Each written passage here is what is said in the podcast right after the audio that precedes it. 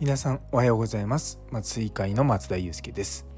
この放送は無痛分娩や酸化麻酔を中心に医療ビジネステクノロジーなどのいろいろを毎朝6時に発信していく番組です。というところで、えー、今日は無痛分娩セミナー第10回目最終日というところで一応させていただこうと思います。えっとまあこれからの無痛分娩と、まあ、社会にまどう実装されていくのかっていうことについて、まあ、雑感含めてお話しさせていただこうかなと思います。で無痛分娩多分皆さんもなんとなくだとは思うんですけれどもどんどんこう一般になってるなっていう感じはすると思うんですよ。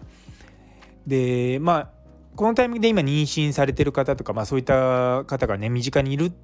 となると多分まあ出産するって時に、まあ、毎回ってわけじゃないですけども、まあ、無痛分娩するかしないかっていうのが、まあ、若干こうよぎるような感じにはなったと思うんですよね。ただそれはやっぱりこう都市部だけなのかもしれないしなかなかこう情報が届いてないっていうのも現実問題としてあるんですよね。で SNS とか見てても分かるんですけれどもなんかすごく情報が偏った場所にあるんですよ。でまあ無痛分娩のその情報発信はどの媒体がいいかっていうところは、まあ、僕らもいろいろとまあ研究したりとか、まあ、聞いたりとかしてるんですけれどもおそらくインスタなんですね。っていうのも一番こう興味が出てくるのは若い女性なわけですよ。でその人たちが一番よく使うその SNS とか、まあ、そういったその情報を集めるツールっていうのは今やもうインスタグラムなんのはもう間違いないんですね。ただそういったところにどういった形で情報を届けていくのかっていうのが、まあ、これからの課題なんだと思うんですよね。で私自身はその酸化麻酔学会っていうその、まあ、学術的な学会ではあるんですけれどもそれと同時にやはり社会貢献として、まあ、多くの方に、ま、正しい知識を広めるっていう活動もしてるんですね。でそちらの方のインスタグラムまあ一応まだアカウントしかなくてまだ何も情報発信はしてないんですけれども、まあ、その辺りをしっかりやっていきたいなとは思ってます。で正しい情報がじゃあ届きました。でその次の段階にじゃあどこに行けばいいのかっていうのもちらほらと今情報サイトみたいなのができてきてます。まあ決して無痛分娩に特化したものではないんですけれども、まあ、どういったあの形で無痛分娩を提供しているのかっていうことも分かるようなのもあります。でも本当にその中身って言い方変ですけれどもすっごく昔のやり方をまだやってる先生はたくさんいるんですね。でもうもちろんそれは直した方がいいですよって僕らは、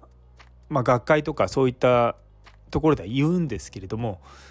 まあ30年40年それをやってきた人たちってなかなか治らないんですよ。で新しいことを学ぶってことはちゃんと誰かにこうついたりとか、まあ、誰かが教えに行ったりとかしなきゃいけないんですけれどもなかなかそういったところにこうリーチできないっていうのが正直あるんですよ。で中にはですねあの無痛分娩やってますって言ってでもいろんな理由をつけて無痛分娩やらない施設もあるという話も聞いたりとかするとうーん本当になんかこうもう人にここだったら大丈夫って勧められるのって本当にあの自分自身がそこの診療を見たことがあるとかその先生としっかりディスカッションしたことがあるとか、まあ、そういったとこじゃないと本当に勧められないなっていうのがま現状なんですよね。これから多分麻酔科の医師がこうなんだろうな、まあ、中心になってとは言いませんけれども関わる形での無痛分娩っていうのが少しずつ増えてきてそれが当たり前になってくると思うんですね。ただそれにかかる時間が5年なのか10年なのかまだ分かんないんですよ。でそれは決してその酸化麻酔だけを考えなきゃいけないことじゃなくて実は麻酔科業界全体を考えていかないとその酸化麻酔だけ僕らやってるわけではない。ってのもあって他の手術室の麻酔とか集中治療とかペインクリニックとかそういった診療の中であの僕らその麻酔科医の仕事の働き方そのものが変わっていく中でじゃあ麻酔科医が無痛分娩にどう関わっていくのかっていうことがまあこれから23年ぐらいの間に話し合われると思います。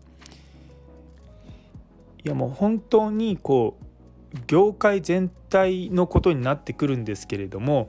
その酸化麻酔を専門にしないだから無痛分娩とかを専門じゃないですよっていう麻酔科医がどれぐらい関わってくれるのかっていうところににがもう本当にポイントなんですよ。もうそれはもう絶対にそういった人たちを巻き込んでやっていかないとこれはできないことなんですね。で結局そういうことをしていくものにもかかわらず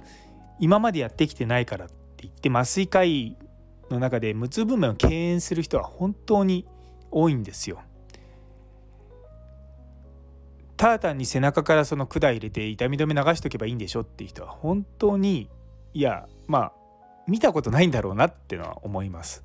で見たことがない人たちが酸化麻酔とかをこんなん誰でもできるよっていうのもまあ僕はたくさん聞いてるんでまあそのレベルの話でいいんだったらそのレベルの話でやってるつもりであれば全然いいんですけれども、まあ、それで本当に患者さんが満足できるのかっていうのとそもそも、まああの妊婦さんが幸せなお産をするためのツールになりうるかどうかっていうのは全然次元として違うんですよね。だから極端な話痛みは取れて分娩中痛くはなかったけれどもでも全然ハッピーじゃないって人はいるわけですよ。なので、まあ、究極的なことを言うと痛みを取ることだけが無痛分娩じゃないんですよね。だから分娩の中での麻酔っていうものをどう捉えるかってすっごく大事なんですよ。よく僕らの業界では do not harm って言って害をなすなっていう言葉があるんですね。で麻酔っていうのは特に手術とかで、まあ使うものなんですけれども極端な話を言うと手術がない人に麻酔ってするもんじゃないんですよ。なので僕らやっぱりこう診療の中で常にどうやったら麻酔しなくていいだろうかっていうふうに考えて生きてるんですね。それは決して別に仕事がしたくないってわけじゃなくて麻酔っていうもののリスクをいつも考えてるもんだからなるべくだったらしたくないと。だしなくていい方法は何なのか？っていうことを考えていろいろと普段から麻酔とこうっていうものを考えている診療科なんですね。だからもちろん無痛分娩が当たり前のように選択できる世の中はすごくいいしそれはもちろん作るべきなんですけれどもそこは決して痛みをゼロにすることを目目的にするのであれば違うよねってことです。幸せなお産をの一つのツールとしてこれが本当に使えるのかそこまでこう、まあ、あブラッシュアップできるかどうかですよね。なのでそこのところにもこれ本当に麻酔科医自身の問題で麻酔科業界での教育のなんですけども痛みっていうことに対してまあゼロにすることを目標にしてはいけないっていうことをもうちょっとこう考えなきゃいけないんですよ。100人やって100人ゼロにすることってできますよ。ただそうすると同じくらい薬の副作用が出るんですよ。だからそこの落としどころをちゃんと見つけていい塩梅にするっていうところが実はすごく大切なんですね。でもついつい普段診療してると痛みがなくなれば患者さんはハッピーだと思ってる麻酔科の医師っていうのはすごく多いんですよ。だからやっぱそこら辺も含めて今後の僕の我々の業界の教育もそうですしもうちょっと社会にどう実装していくのかってことが、まあ、求められてるのかなと思っております。ねでちょっと最後のところねすごくこう哲学とは言いませんけども概念に近いようなところで何ともね歯切れが悪いなって自分自身言ってて思うんですけれどもあの自分もそうだったんですけど痛みを取ることにすごい執着しちゃってる麻酔科医は本当に多くてでそれによってこう副作用が前面に出てくるもあってでも副作用出てくるのは痛みがないからしょうがないよねって言うかもしれないんですけど患者さんに後から聞くといや痛みはもうちょっとあってもよかったけども副作用あれはつらかったなっていう人はいるわけですよ。なのでそういったところをまあコーディネートしていくのも、まあ、今後大切なのかなというふうに思っております。